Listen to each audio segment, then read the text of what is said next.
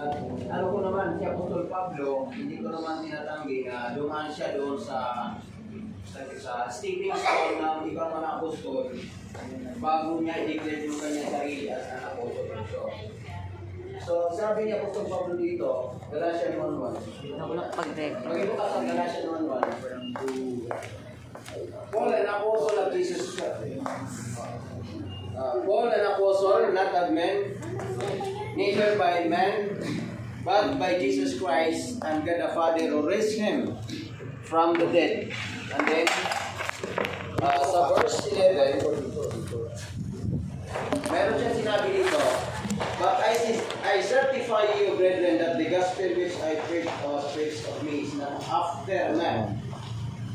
But ne- neither received it of man, neither was I taught it, but by the revelation of Jesus Christ. Of Jesus Christ.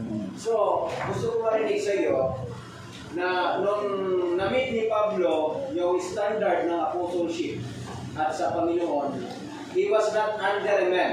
Mm, tama. He was under by Jesus Christ. Tama. Uh, under na doon. So, si Pablo, ano yun? Wala na battery? Francis, yung sinabi ni Pablo. Wala na battery?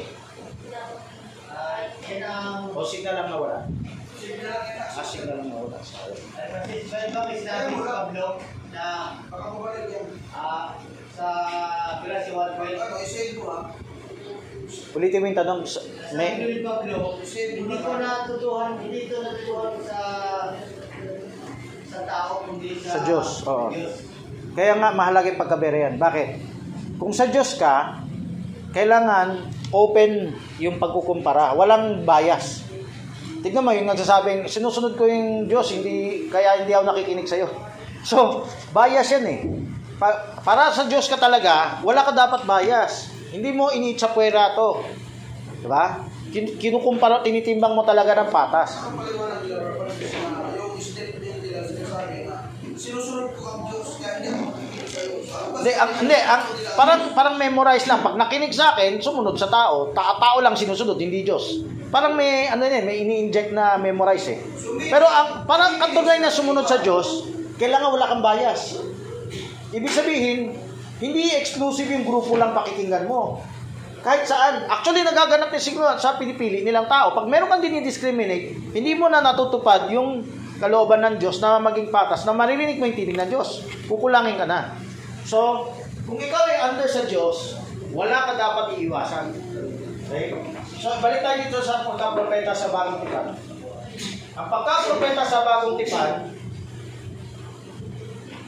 hindi sa supernatural. Ang pagkapropeta, hiwaga ng salita ng Diyos. Mas malalim yan, mas mas importante yan kaysa doon na nalalaman mo yung ano. Wala kang pinag-iba sa espiritista, di ba? Alam mo yung mangyayari. Nakakaligtas ba yan? Kunwari, nakatira ka sa Elm Street, ganyan-ganyan. Sa address na to. At yung asawa mo may cancer, ganyan-ganyan. Makakaligtas ba yan? Sinabi ko sa Infallibility Part one, yung intro. Hindi yan nakakaligtas permanently. Nakaka-convert lang yan sa'yo. Sabi sa First Corinthians fourteen, pang-convert lang yan. Kaya yan spectacular, kapang-convert lang yan. Pero ano yung perfect? Then that which is perfect is from. Ang perfect, ito. Direkta ka by scriptures. Bakit may kailangan scriptures? Kasi pag direktang kinaw- sinabi sa'yo, pwedeng dayain ng diablo. Francis, yan na ito. Kaya nga, para na yan sa Diyos, kailangan patas ka sa tao. Wala kang kinikilingan. Dito pwede nga eh. Dito sa seer, pwede ka maging Nicolaita eh. Dito sa twelve. Kaya pansamantala lang yan, stepping stone lang yan. Ito mga supernatural, no? Hindi yan absolute. Kahit mas malakas, huma- humatak ng tao to. Pero ang ma- ma- mahirap humatak ng tao dito sa mysteries of the Word of God. Yung ibang nahahatak nila gamit hindi ng mysteries of the Word of God. Nicolaita naman. Meron ng iba-ibang grupo na naglalalim sa Bible. May ta- minsan may tama, minsan may mali. Pero, yun yung Nicolaita ang pinakamalaking hadlang. Ano lang, uh, confirmation ng Dathan. Hey, nagre-record ka ba? Kasi ipakilapit. Hindi part two ito, no?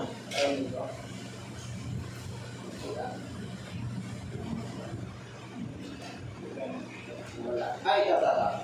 Sa panahon ni Pablo, ay uh, bago niya mag-aungit na sinabi niya ay certified yun uh, nung pagka-apostol niya. Wala siyang exclusively, exclusivity kung sino yung papakinggan niya. Tama ba? Mayroon siyang, ano, kumbaga, mayroon siyang direkta na submission doon sa sa Diyos, kay Cristo. Bago siya na-convert? Hindi, hindi. Diba may, after na-convert? After na, ah, after. Nagkaroon siya ng revelation oh. at dineclare niya yung sarili niya sa apostle. Oh. He was been, uh, was, uh, sick. Oh. Even from his mother womb. Kung niya lang na nalaman. So, sa panahon na yan, wala siyang exclusive na kung sino yung pakinggan niya, kundi yung revelation ng Panginoon nag-aari. Yung natanggap niya sa Panginoon si Cristo. Okay, uh, using yung term, wala siyang exclusive na ina-absolute na tao. Naging stepping stone niya yung mga tao. Kasi sa lahat eh. Oh. Wala siyang ano eh, wala siyang... Pe, pero bilang, bago, bilang stepping stone ha, may temporary siyang... ano na ina-absolute. Oo, ibig sabihin parang parang baby na kailangang umaasa pa sa magulang. So kunwari eh, si si Ananias, si, nag-pray sa kanya si Ananias ba? Oh, umaasa siya doon. Inaakay nga siya ni Ananias, bulag siya eh. So pwede muna temporary mag as a stepping stone eh yun muna yung sundan niya, wala siyang ibang masundan. Pero nung lumalim ang revelation niya, nalampasan niya yung revelation nila, hindi siya iiwas doon ha. Ay nalampasan na kita, baka tumakikinig sa'yo. Hindi ganun. Uh, tuloy-tuloy yung patas na pag-ano niya, pero hindi na siya umaasa lang sa kanila. Kaya na niya patas makinig. Kaya, kaya na niya mag Second Corinthians eleven one tsaka four. Kaya na mag-patas. At doon ang umusapan Diyos. Matthew sixteen, doon ang umusapan Diyos. Akala mo ba sa Matthew sixteen ang usap mo lalangit? Blessed art thou, Simon Barjona. Flesh and blood hath not revealed this unto thee, but my Father which is in heaven. Ay, kailangan marinig mo. Mali. Yung revealed by the Father in heaven, dumaan sa verse thirteen, nagkumpara. Diba sa verse thirteen, fourteen? Ano? What, what do you men say that I am? What do you say that I am? So, kailangan pa rin pagkabera yan. Doon talaga yung susi ng kare ng langit ibibigay sa'yo. Susi na hindi galing po sa tao. Actually, galing din yun sa mga naging steps. Pero hindi hindi dahil uh, pang-tao. Galing sa Diyos. Parang yun eh. Yung... Gusto ko i... Niya, hmm. Gusto ko i... Ah, gusto ko gamitin tong importanteng example kasi ma, mamimit niya to eh. Hindi ko babanggitin pangalan ng isang kapatiran na siguro hindi na uma-active, no? Nang hina na. Pero... Ah, nakaroon, nakaroon, naturuan siya ng doktrina na sundin mo yung puso mo, huwag mo sundin yung tao. Di ba, mayroon dumabibisita sa atin. Aral ng tao yun eh. Masusundin mo yung tao. Ganito, ang aral ng tao, may pagka-Nicolaita at lukwam yan. Ibig sabihin, pinapatay ang interes mo maging berean. Pag sinabi na, sundin mo yung puso mo, huwag mo sundin yung ano ng tao, may daya yan na akala mo yung damdamin mo, yung puso mo, yan yung tama. Tapos yung iniwasan mong tignan yung ebidensya ng tao, baka yan ang ginagamit ng Diyos. So ano yung tama? Bakit? Lahat na lang sa amin mali? Ikaw lang ang tama? Wala, ganyan. Ito yung sagot. Kung sa ubasan tayo ng Diyos, walang kanya-kanya, walang denominasyon, kung sakaling may tama ka, baka pwede ko pakinabangan. Alam mo sa mundo ng negosyo, o mundo ng siyensya, o mundo ng kahit, uh, kahit mga kaso-kaso, no? Mahalaga sa kanilang ebidensya. Paano dito sa spiritual? Bakit? Ikaw na lang lagi tama? Nasabihin na yata ko dati ng video. Di ba pwede kami? Di ba? Nangyari kay Moses yan, di ba? Kay Dathan, Abiram. Of course, kay Moses mukhang Nicolaita, di ba? Pero ito, gamitin natin example si Dathan Abiram kay Moses. Kung bakit? Ikaw lang gagawin ng Diyos, hindi ba? Hindi. Kasi ito yung tama. Kung meron kang tingin mo tama, i-share mo naman sa akin pabalik. Bakit iiwas ka sa akin? Iwanan na kita, kanya-kanya tayo. Hindi na kita pakinggan, ayaw ko na makipag-sharing sa'yo. So, hindi yan tunay na talagang totoo na, ang turo natin, lahat pwedeng gamitin, di ba? Pwedeng may tama ka, pwedeng may tama ako. Sabi ni Barbara nang yan. Pero kailangan mag-give and take kayo. Mag-give and take. Pero daya yan, sabihin, eh, ginagamit din kami. Kaya hindi na kayo kailangan makisama sa'yo. Hindi na kayo kailangan makinig sa'yo. Kung yung ibang end time na ibang aral, eh, wini-welcome. Bakit may pipiling kang isang taong iwasan, pakinggan, at kunin yung ebidensya? Wala ka dapat. Ma- matinding tao, hindi naman nagwawala, nag-uuramentado na ita. Pwede, da- pwede dapat mong kunin yung panig niya. Ito ay mensahe sa Diyos na hindi nila naintindihan. Para makuha mo yung mensahe ng Diyos, kailangan marunong ka magpakumbaba sa iba. At kunin yung katotohanan sa Kanya. Hindi naman siya ang tinataas mo, hindi tinataas mo yung Diyos eh. Hindi mo naman siya binubulag na lahat siya tama. Pwede, sasabihin ni Barbara nang baka may mali ka rin, di ba? Pwede may puntos ka, may puntos ako. Yan sabi ni Barbara, pwede may mali ako, may mali ka. Ano lang tayo, give and take. So, kung may nagsasabi, bakit kailan laki niya sana lang sundan? Laman na yun nangungusap. Ang, ang, ang tama, ganito. Kung yan ay importante, importanteng revelation na gagawin, crucial to. Hindi mo papaliwalain. Paano kung COVID na yan? Pwede ba kanya-kanya? Di ba? Gusto mo sundin yung yung may ebidensya na katotoo para hindi mapahamak ang anak mo. Ganun din dito sa spiritual, lalo na, lalo na. Eh, kanya-kanya. Hindi. Kung totoo yung warning niya na makakapahamak sa anak yung ganyan, pakinggan mo, pakinggan natin, baka totoo. Di ba? Yan yung ano, nawawala. So, yung mga nagsabi, ano, kami rin gagamitin, hindi lang ikaw. Oh. Ang tunay na gamit, ang willing ka na ang mensahe ng Diyos manggaling kahit saan. Si Pablo, hindi, hindi yan kilala. Binibira yan ng kapwa niya, yung mga kapatiran niyang Hudyo. Binibira siya na siya'y lihis kasi hindi na niya tinutupad yung kautusan sa mga Hentil na na-convert niya. E, ginagawa nila yan eh. Pag na-convert nila yung hintil, talagang proselyte sa tuli, babo, ah, pagkain, saka sabat. Kay Pablo, hindi ganyan. Kaya tingin na kay Pablo, lihis. Gusto pa nila gapangin yung mga akay ni Pablo. Anong ebidensya? Second Corinthians eleven four. Yung one, sabi niya, pagtiisan niyo ko, konti sa akin, kamangmangan. Bakit sabi ni Pablo kamangmangan? Siniraan na siya eh. O sige, mangmang na ako, pigyan mo kung chance na paliwanag ko sa'yo. Tignan mo, tiniis nyo sila. May nagdala ng ibang Jesus, iba sa aral niya, ibang ano, ti, mabuting pinagtiisan nyo sila. Gusto ni Pablo magkaroon ng patas kasi siya yung siniraan eh. Siya yung siniraan eh. Iba-ibang version meron, against sa sa Judaismo, against sa Kristyanismo. Merong Kristiyano mismo nanira sa kanya. Judeo-Christian, yung dati niyan dapat, which is, Galatians one seven, which is not another. You were so, so, so soon removed to another gospel. Bakit niya sabi, which is not another? Hindi yan parang kulto na bago. Yan yung dati niyang pinanggalingan. Nagkaroon siya ng progressive revelation, umiiwas sila ng pakitaan ng ebidensya, tulad kay Jesus. Basta siraan na lang siya. Imbis na harap-harapan, sige, ganyan-ganyan. Hindi, papalikod na lang. Oh. Uh, pag, uh, pag wala na siya, yung mga tao na. Natupad naman yung sinabi ni Jesus Christ na um, men will hate you.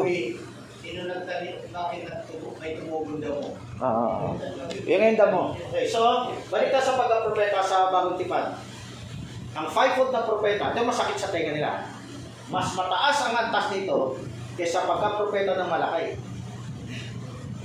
Sikat lang yung Malakay, parang Star Messenger.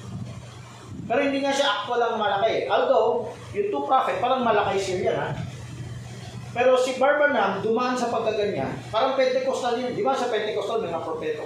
Propesya-propesya rin. Magkakaroon ng ulan bukas. So, yung pagka-propeta na yan, hindi yan yung revelation ng secrets of the mysteries of God sa Bible.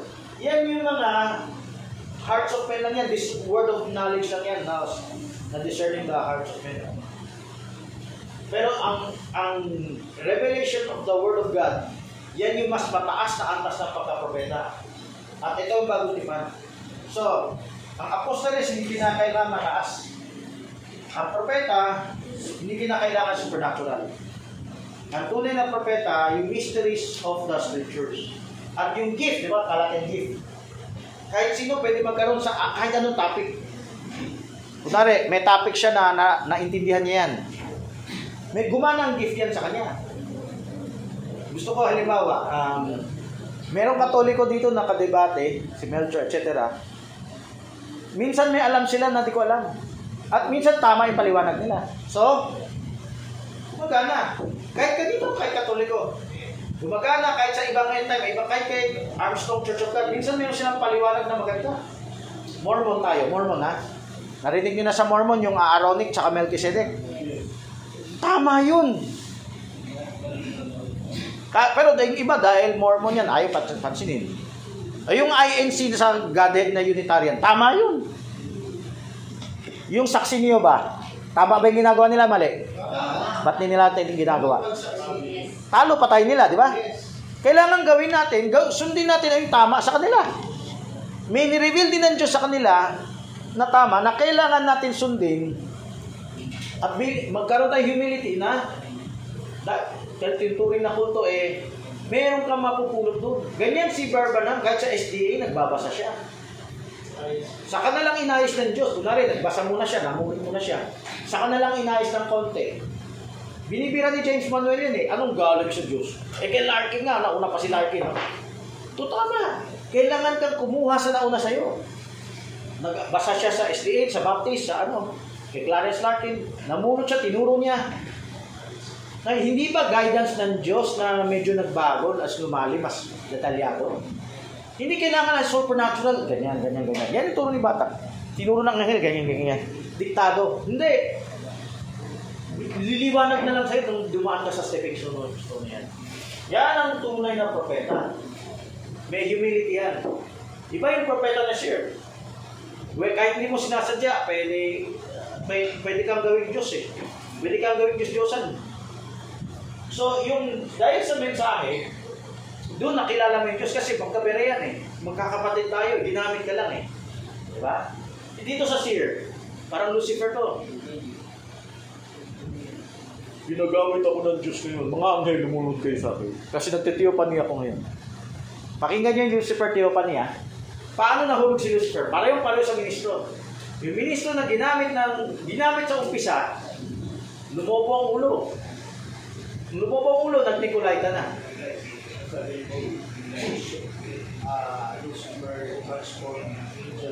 He transformed himself into an angel of light. Parang ah, mga ministro daw naging angel of light. Oh. Ibig sabihin, ginamit ka dati, gagamitin mo ngayon yung, yung nakuha mong ano, yung uh, credentials para inikulaita yung tao, patay. So, pakinggan niyo yung audio na yan, yung Lucifer Theopany. So yan, yung pagka-pastor, ito yung pagkakaiba natin. Ang pastor sa traditional, parang kulong-kulong lang. Kaya kulungan eh. Half-fruit. Agree ako, di ba? Sabi ko, pwede kayo temporary Nicolaita. Pero hindi pwede habang buhay Nicolaita. Yung habang buhay Nicolaita, inaabuso na kayo niya. Diba? So, ang tunay na pastor da, dito sa hukom ministry. Ano yung pagkakaiba ng pastor sa teacher? Ang teacher, doktrina lamang ano niya. Kahit hukom pa ituro niya, pero teorya lang yan. Ano yung pastor? May hands on. You, you, put, you may put your hands dirty. Yung pinaka-ayaw-ayaw na nakakainip na gawin. Yan ang hirap ng pastor. Yung teacher, teorya lang eh. Kahit hukom pa yung tinuturo niya, ang pastor, may reckoning. May follow-up, may offensive. Hindi siya kontento sa defensive. Pagpapastorin yung defensive, no? Inaayos mo yung problema. Pero, yung offensive ang pinakamahalaga sa kanya at ang hirap nun. Mas gusto naman na lang defensive. Natutupad ng denomination ng defensive, ha? Ayan tayo ng defensive. Mas pabiligaw sa natutupad defensive, ha? Yung offensive, mas mahirap yun. Kasi uunahan mo yung kaaway. Eh, pag nauna na yung kapatiran na nasanay sa relax, Saka mo hatakin para kumatak ng gabi. Magtitsagaan mo yan. Kung mayroon na espiritu ng pastor, titiisin mo yan. Hindi ka manghihina. Hindi ka magtatampo. Hindi ka titigil. Hindi ka magpe-fatalism. Titiisin mo yan. Kasi alam-alam sa kaluluwa nila. Alam niyo ba kung ikaw ay nag-Judas o nag-suko uh, o nag-ano, nag-ano, marami kaluluwa na dadamay. Hindi mo lang alam. Makikita mo yan. Pag ito ay pastor, makikita mo yan. Iiyak ka sa Diyos. Lord, patawad po. Oh, hindi ako lalong re-relax. Lalo kung ano, tuturing kong parusa ko. Tuturing kong parusa ko na dati ako nag-relax. Parusa ko na mas mahirap siya ngayon tuturing. Kasi nag-tuturing ko yung palo sa akin. Yan ang ano. Hindi to kulong sa lalaki lang, hindi lang kulong sa ilang tao. Kahit sino, kung sino mang gamitin yan. Sino mang gamitin. Paggamit ka, kasi hindi yan kulong sa tao. Yan yung lumang doktrina na kapatid. Siya lang yan. No, pwede kang gamitin. Magpagamit ka. Babae ka man o lalaki. Okay? Yung teacher, alam niyo na, no? Paliwanag lang yan. Pero yung pastor, hindi lang yan paliwanag. May actualization yan. Yung evangelist, pwede ba tayo mag-evangelize tungkol sa hukom? Yung sa loob ng kapatiran? O, oh, evangelism din yan. Ang evangelism, hindi lang siya saboy-saboy lang. Sabi ni Pastor Rolpa, evangelist daw siya. So, parang nag, nag-aakay ng bago. Pwede rin evangelism sa loob ng church. Kasi may bagong revelation, hindi pa sila nakahabol, na, na, naatrasado pa. I-evangelize, yung tinatawag kong pagkukortrata, evangelism yan, nire-recruit mo sila, tulong ka, ganyan. Ang evangelism, hindi pa lang yung bagong mensahe ng ebanghelyo. Ang evangelism, kahit ina-upgrade mo na sila, uy, may bagong balita, may bagong ganyan, ganyan, ganyan. Evangelism yan. Okay, so wala nang tanong. Tanong yan. Nakatanong yan. Pwede, pwede. Pwede kung kami related. Sige, tanong. Sana nahiwalay, no? Ano, no? Okay lang, okay lang. Ilang minuto yan? fourteen. Yung kanina, yung akin kanina, yung unang-una bago ito na, na, naputol. Ano yung ilang minuto yung kanina? Sana may mag-unite. Okay. So,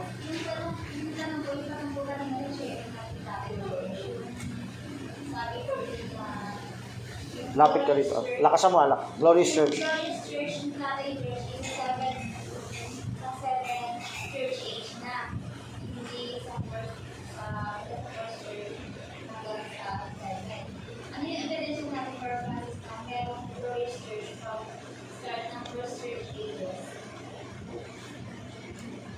Nasa Bible yan, yung type. Tapos, turo din ni Barbara yan. Yung, yung sinasabi ko sa'yo na, yung sinasabi ko na Bible, yung Holy Convocation. At, tingnan mo sa Acts two. Di ba ni-reveal ng Holy Spirit, nagsisinungaling si Ananias, Ananias Sapphira? Sis. Di ba ni-reveal ng Holy Spirit? Ibig sabihin, yung bago pa pumasok yung mga ano, yung mga un- undesirables, eh there was a time, hindi naman magsisimula na pangit yan eh, magsisimulang maganda yan eh. Kahit si Bart George, tinatanggap niya kanina na nagsimula naman ng tama, ng aimed at, yes. Hindi niya nagsimula na mali. Ang, ang simula doon ng pure, wala pa yung yung at, kay nagsimula yun ng pure, pero pagdating sa akin, kaso yung aimed at Epeso yun eh. So, yung tinatakoy ko ng Epeso, yung sabi ni Barbanam, sa Day of Pentecost. Nakamasis. Day of Pentecost. Yung ginagawa na, nag, nag, nag, nag, uh, natupad yung gifts na kumakalat, no?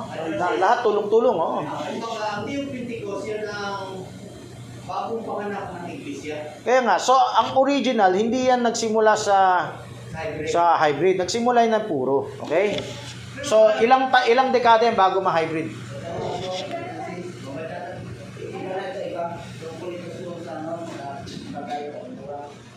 Ay, tapusin ko lang si Menan, ha? Barmenan, y- y- yung tanong mo, medyo, pwede ko kapag gabi ng gift. Barmenan, tanong mo, para ma-ano na. Lapit ka rito, ha? Ay, lapit na rin, Bar Magellan, para malapit na lang dito. Okay.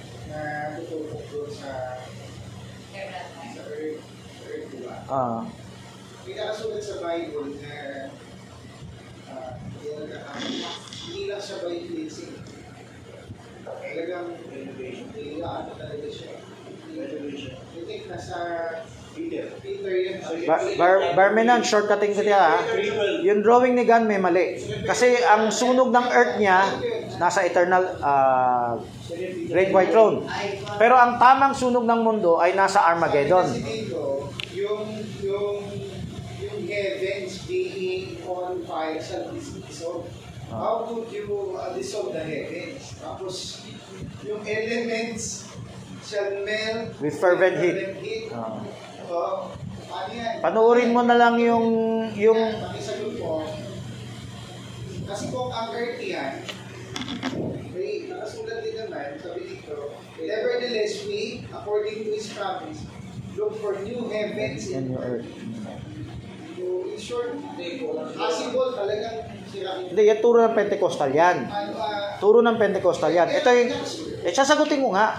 Okay. Re- Revelation uh, twenty-one, passed away, parereko may. Isa, isa lang yung, isa lang yung pang-counter natin, pero marami to eh.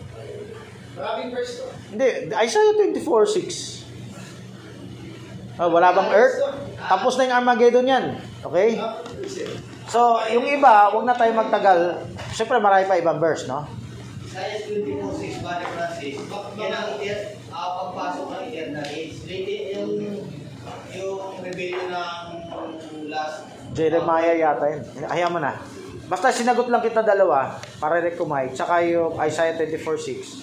Same earth, no? So...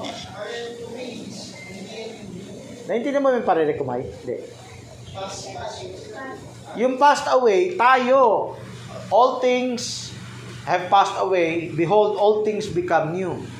Tayo, hindi tayo napalitan ng katawan. Same katawan, nagkaroon lang ng pagbabago. So, merong spirito, kaluluwa, at katawan sa resurrection. Pare-rekumay. The word new? Pwede ko sabihin kung new, kung luma pa rin. Kaya nga, yung new heaven, new earth, oh, hindi hindi yan palit na... Uh, kaya nga, kinakounter Jesus sabi ko. Pwede mo bang tawagin na nyo kung luma pa rin yun? Hindi yan luma. Pag, pag, uh, mayroon tayong tinatawag na re- renewal. Re- renovated lang? Renewal ang tawag yan, renewal. Renovated. Hindi, hindi pwede nyo yun. Hindi renovate yan. Pa- paliwanan ko sa'yo. Pag na-glorified body, yung same ma, na kung meaning siya sa salitang kaya it could be sira, talagang dissolve, it could be uh, regenerate. Oo nga, regenerate ang nakasulat sa Bible. Regenerate ang nakasulat sa Bible, okay? Pwedeng hindi ka absolute na sa sinasabi. Hindi, nakasulat na nga yun eh, tapos na yun eh. Yung paliwanag ng Pentecostal, ginagaba, binabasa lang yung Peter na every man is reserved, new heaven, new earth. Eh, meron ng ibang verse na same yan eh. Same earth. Okay? Hindi mo naintindihan yung salitang heaven. Mamaya na yan ha. Kasi gusto makip sa ano. Diba, ang body tulad ng thirteen four. Oo. Manyo, remodel. Kasi rebuilding yun eh. Ngayon, kung ang thirteen four, ay sabi nga, the latter house, uh, the glory. Big, big, big glorious than the former. Bar Magellan, dito ka na sa ano? Sa malapit para ma-record. Yung boses mo hindi na-record, sayang. Gusto mo yung pagpaliwanag, di ka lumapit. Para ma-record. Hindi ka lumapit, yung sinabi mo hindi na-record. So, si Menan may ano? Ito ay patungkol doon sa patay o kami para. Kasi ito experience na naman. Pag once naman namatay yung tao, masasabihin ng mga magana, uh, magana ng pera, uh, bulaklak, ito dalhin mo, uh, uh, gabayan mo kami. Pag sinabi, bantayan mo kami. Ha? Oo, bantayan mo kami kung saan kami maano. Ngayon, pagwas na nagpakita sa bahay,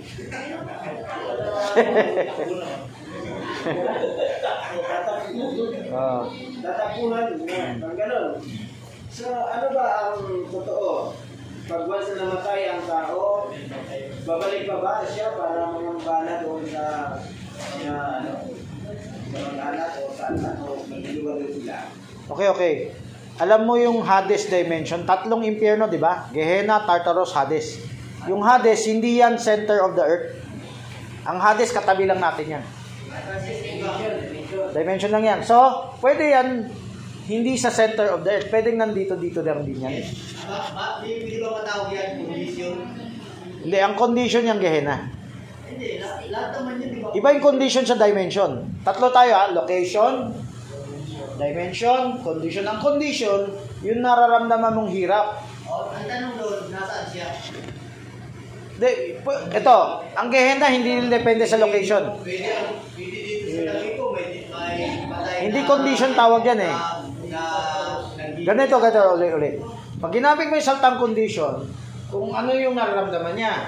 Pag ginamit mo yung salitang dimension, hindi saan, hindi saan. Ano yung antas ng pag-iral niya? Ano yun? Yung sinasabi mong nasaan siya, yan ang location. Yan ang location. Saan mo masasabi na yung dimension? Saan nilalagay yung dimension? Ang pagkakaiba ng dimension sa location, anong anyo mo, anong antas ng pag-iral mo? Alam mo yung antas ng pag-iral? May butot laman ka o espiritu ka? Diba? Kaya nga, ibig sabihin nun, mundo lang ng mga patay. Mundo ng mga patay, yung dimension.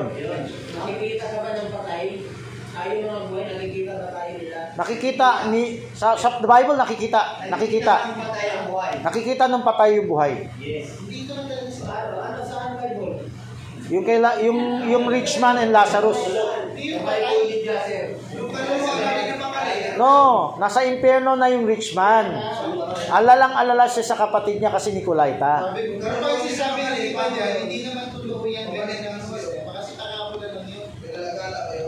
Ngayon, ang sagot ni Dix, salamat sa kaibigan Dix. Sabi ni Dix, hindi yan parabola kasi si Moses binanggit. May Moses, may propeta sila, eh. Hindi Moses, ano? Hindi, iba-iba pa. Hindi si Abraham yung magsishare. Patay na si Abraham, eh. They have Moses and the prophets. Ah, uh, yung nga, nasa Luke sixteen yan.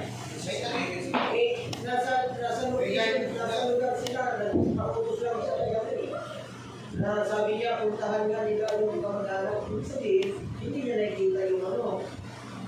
Kasi nagpautos lang, di ba? Yung kayaman. Ah, ganito, ganito, ganito. Ah, alam niya yung kalagayan ng kapatid niya.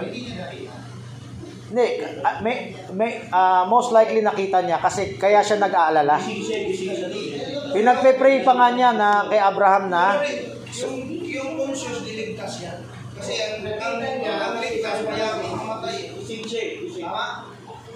Pag-inasa na ako sa ano, kasi alam ko, pagkakaintindi ko dyan, na nagpa-auto siya, dahil bago siya namatay, yung condition ng mga kapatid. Ganito, ganito na lang ang sagot ko.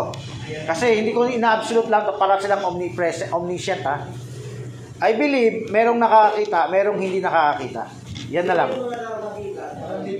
Kasi ganito, hindi naman necessarily pag namatay ka, ang ang na-imagine ko lang sa spirit realm, para kang brown out na hindi, wala kang nakikita at hindi mo alam saan ka pupunta. Naka, ganyan nakakatakot, no? Eh, para kang, kunwari, patayin mo lahat ng ilaw, walang kuryente, lahat.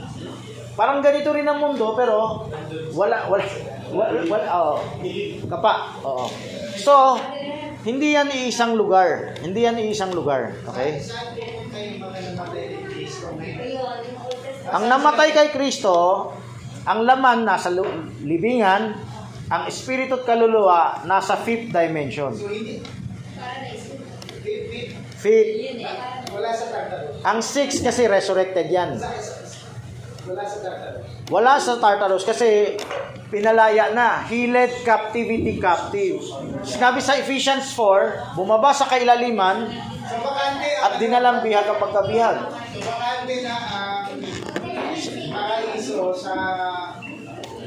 Wala nang wala nang righteous sa Tartarus. Yung ano, yung Old Testament saints, may majority. Ano natin yung may nakikita na hindi rin natin. So, dapat hiwalay yung record, sayang. Nakikita niya, nakikita ko ba kayo dito? Sinagot ko na. Sabi ko, merong nakakita, merong hindi. Yan muna yung sagot ko. Hindi kasi, ang, hindi, hindi omniscient yung mga kaluluwa, pero merong kaluluwa, iba-iba yung kalagayan pagkamatay. Para ka lang tumilapon sa dagat. Tumilapon ka dyan sa kali kung saan ka bumagsak. Ayan. Meron akong gusto sabihin, tinanggihan ba ni Cristo yung multo? Merong tutong multo. So, ibig sabihin, yung nakikita nila na merong sa ibang lugar na may multo, totoo yan. Hindi yan yung kaluluwa ng galing na nasa Tartarus. Hindi, hindi yan tuto ng denomination lagi. Hindi lagi, no? Na yan yung demonyo, nagpapanggap lang ng multo. Yan ang turo ng saksi niyo ba eh? Hindi, hindi lusot. Pag namatay ka, minsan, naka, nakatrap ka lang dyan sa location. Oo.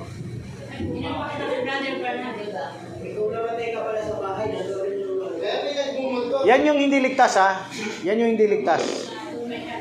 Parang inuulit-ulit lang nila yung ano, yung ano nila. Ibig sabihin, totoong may multo kasi hindi tinanggihan ni Cristo yan. Kasi naniwala ka na patay ang espiritu forty days bago balis ng bahay. Hang man lang ako dyan. Yung forty days, syempre, binabatayan na sa forty days ni Cristo. Eh, resurrected na yan. So, yung ginagamit nilang resurrection ni Cristo para yung patay, eh, nag, ano, pwede, pwede, no? Ngayon, pero hang ako dyan. Wala tayong fix, wala akong alam na fix na, na ano dyan. Pero hindi mo pwede gamitin yung resurrection ni Cristo na forty days. Hindi kahit na si Cristo forty days. So, tsamba-tsamba na lang kung totoo yan o hindi. Hindi importante. Ganon din ang espiritu ni Cristo. Hindi espiritu yun eh. Katawan na yan eh. Resurrected na yan. So, kung pareho yan sa espiritu, hindi, kung baka sa akin, immaterial. Hindi ako nag-fix dyan, hindi ako nagdodoktrina dyan. Hindi ako nagdodogmatic dyan.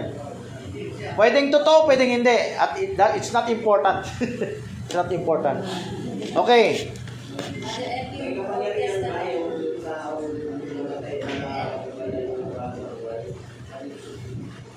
Ah, uh, normally, wala. Ngayon, kung pahintututan sila ng Diyos, hang ako dyan. Kasi, may nangyari din sa sa ibang ano, sa ibang tao na unbeliever. Pero sure ako pag Christian, hindi siguro gagawin yan. Yung mga unbeliever, di ba may manggagaway? Totoong manggagaway, totoong nakakausap ang patay. So, pinahintulutan ba ng Diyos? Minsan nakatulong sa unbeliever? Minsan. Yan na nga yung tinutukoy ko eh. Yan na nga yung tinutukoy ko. Yan na yung tinutukoy ko. Hindi, sabi ko nga, yung mga, ito, sasagutin ko. Merong mga witch na pag namatay, may, may kapangyarihan pa rin. Okay? O, sige.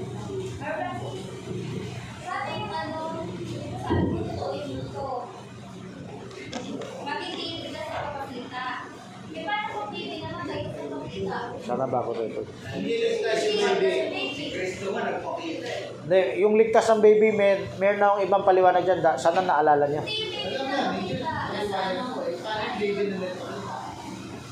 Hindi, kung may baby na nagpakita, ibig sabihin, hawig lang yan doon sa ano, sa unbeliever. Pwede, pwede. Pwedeng diligtas. Ah. Pakinggan mo yung audio ko. No? Meron akong paliwanag sa baby. Merong ligtas na sandali lang sa liquid fire. Merong ligtas dahil sa pagsisikap na magulang. Merong ligtas dahil sa foreknowledge ng Diyos pag lumaki siya. Oh. So, dare, yung iba, meron ding impyerno. Pero pag na-impyerno, yung ligtas niya, hindi siya masak- masasaktan sa lake of fire. Bakit? Wala siyang magawa eh. Oh, wala, yung magulang lang, pabaya. Okay. Uh, oh, sige, uh, closing prayer tayo. Tapos, meeting lang tayo sandali sa opisinalite. Tutulong sa opisinalite. Okay? Okay. So, tayo tayo lahat. Paki-closing bar, Magellan.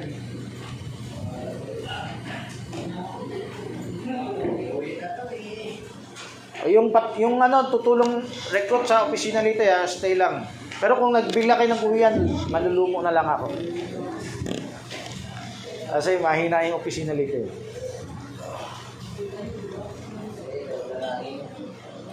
Uy, paki-ampon, paki-ampon, paki-akbay. Kasi yung yung obi, yung overseer pakiikot-ikot tingin na nakapikit lahat. Pakiakbay yung mga batang uh, kapos pa.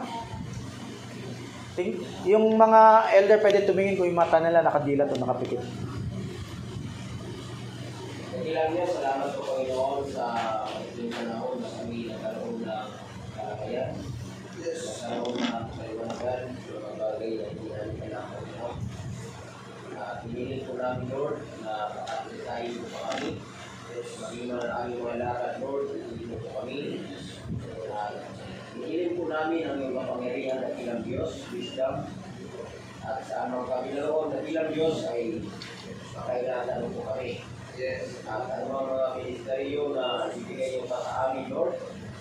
Ikaunawa, paglagay sa bawat puso sa amin. Karoon kami ng conviction, buwang, uh, ano mga bagay na amin uh, napagalaman, Panginoon. At uh, pagkaisayin mo kami,